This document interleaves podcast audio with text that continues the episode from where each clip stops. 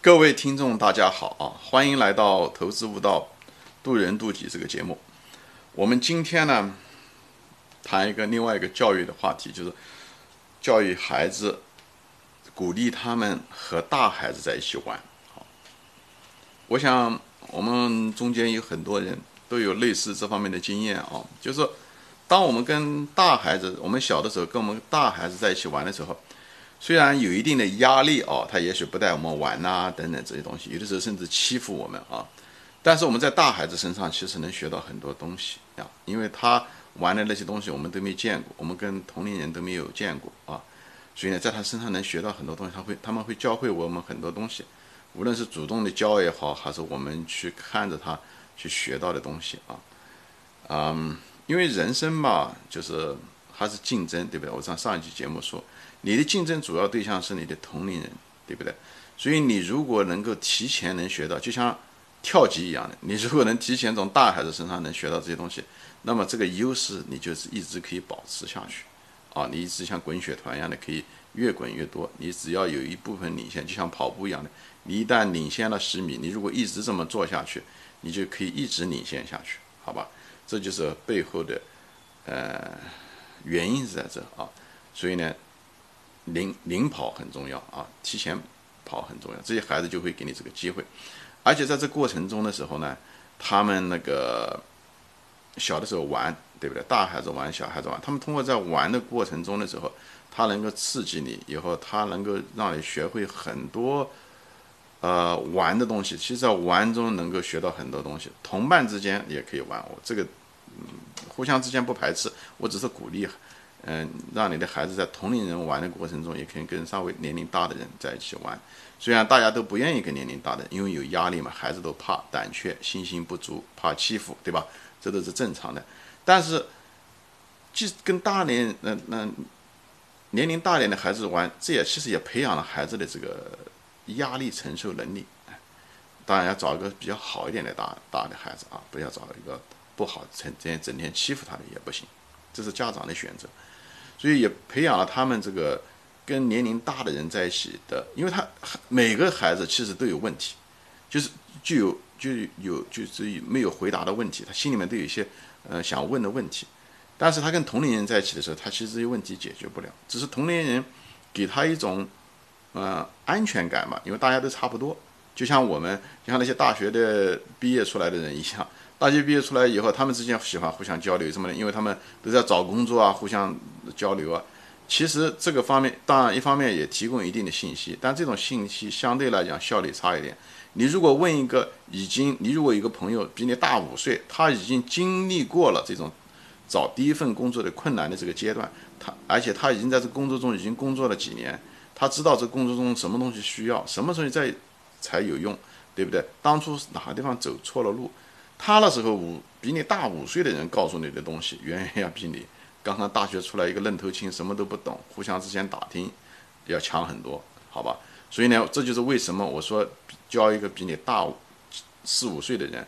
呃，很有用处。这不仅仅是找工作，以后将职业的发展方向，甚至在一家公司，对不对？呃，你如果是有的人就喜欢交的朋友都是跟他一样大年龄的，以后他们都是同时进工厂或者是同时进公司，呃。虽然之间就交流的话挺多的，但是效率其实是挺差的。你如果是一家公司，他比你大五岁，在这家公司待的时间比你长，他给你的价值远远要大于这些别人给你的，就是同龄人给你的价值，对吧？这个道理都很简单，但是你有没有通过这个道理来利用这个道理，嗯，来为你这个人生可以提供一个更有效率的一个途径？哎，这个才是人的。差别是在这个地方，所以，那么人如果从小的时候他就不喜欢跟他年龄大的人在一起交往，我讲年龄大是指比他大个五岁啊十岁的人，他如果不喜欢，因为这种东西他会有压力嘛，他如果不喜欢跟这些人交流的时候，他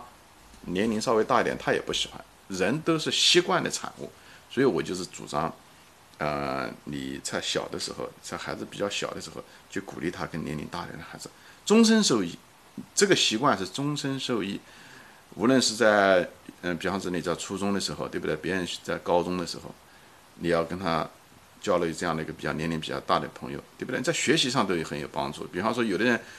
呃，比方说学几何他学不好啊，或者英语有这种心理障碍啊这些东西，他很可能跟一个大年龄大的孩子在一起交流的时候，他们俩如果好朋友，他们谈到这东西的时候，那个大孩子很可能就会跟他讲他的当时学习的体验，哎，当时他也预料的同样的问题，以后他怎么对付的，以后他最后怎么样战胜了这个困难，这样的话就给这个年轻的孩子。有很大的信心，虽然目前是有困难，但是他知道这个东西是这个坎子是可以过去的。如果他没有这种大的孩子给他提供这种经验啊，就是这种东西的话，他很可能就失去了信心。所以说，就是他对困难就很可能就把这困难当成个永久性的困难。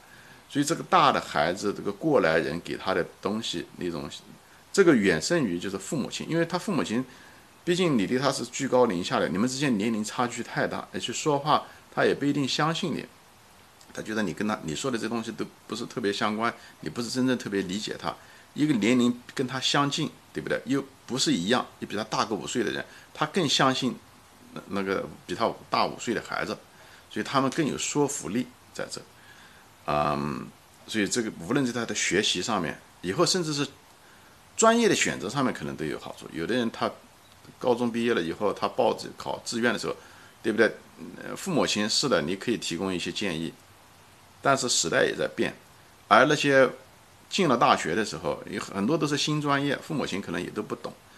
这时候的时候，如果是一个比他大五岁的人，他进了这些嗯大学，他知道哪些嗯专业比较好啊，有什么用处啊？他给这个孩子的分享，要比这孩子自己盲目的选择要强得多。我不是说这些比他大的这些孩子的作用代替了父母啊，我只是说，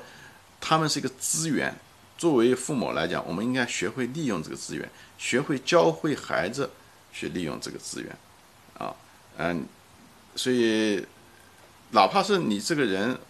到了三十岁了，你应该交的朋友也应该是比你大个三大个五岁、大个十岁的，其实更好，对不对？你在三十岁的时候，你可能在一个。呃，公司里面做一个小的一个啊，就是小经理吧啊。但是你如果是你的交的朋友都是十岁的，比你大十岁的，都是公司的主管，那么你将来做公司的主管、总监的这种可能性就大很多，因为他会教会你很多东西。而你跟同龄人，大家都是一个级别的，大家甚 至都是竞争对手，对不对？他遇到的问题，你也是同样的遇到，他你的问题他也没办法解决。对他也不懂，对不对？当然，他可以给你一定的信息了，同龄人之间。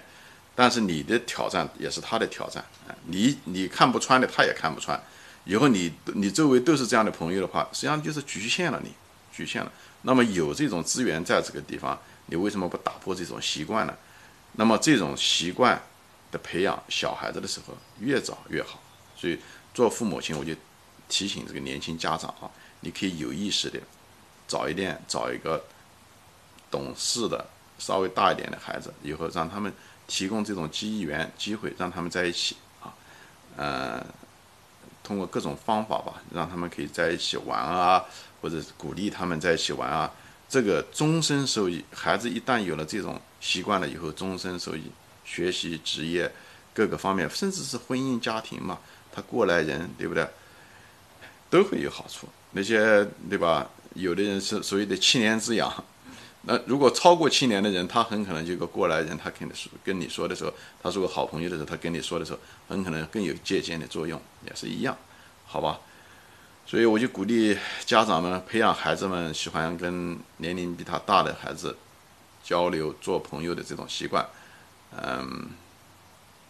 你如果觉得这个节目不错，这次的这个节目有一定的借鉴意义，麻烦你跟朋友们分享啊，嗯，转发，好吧？谢谢大家收看，我们下次再见。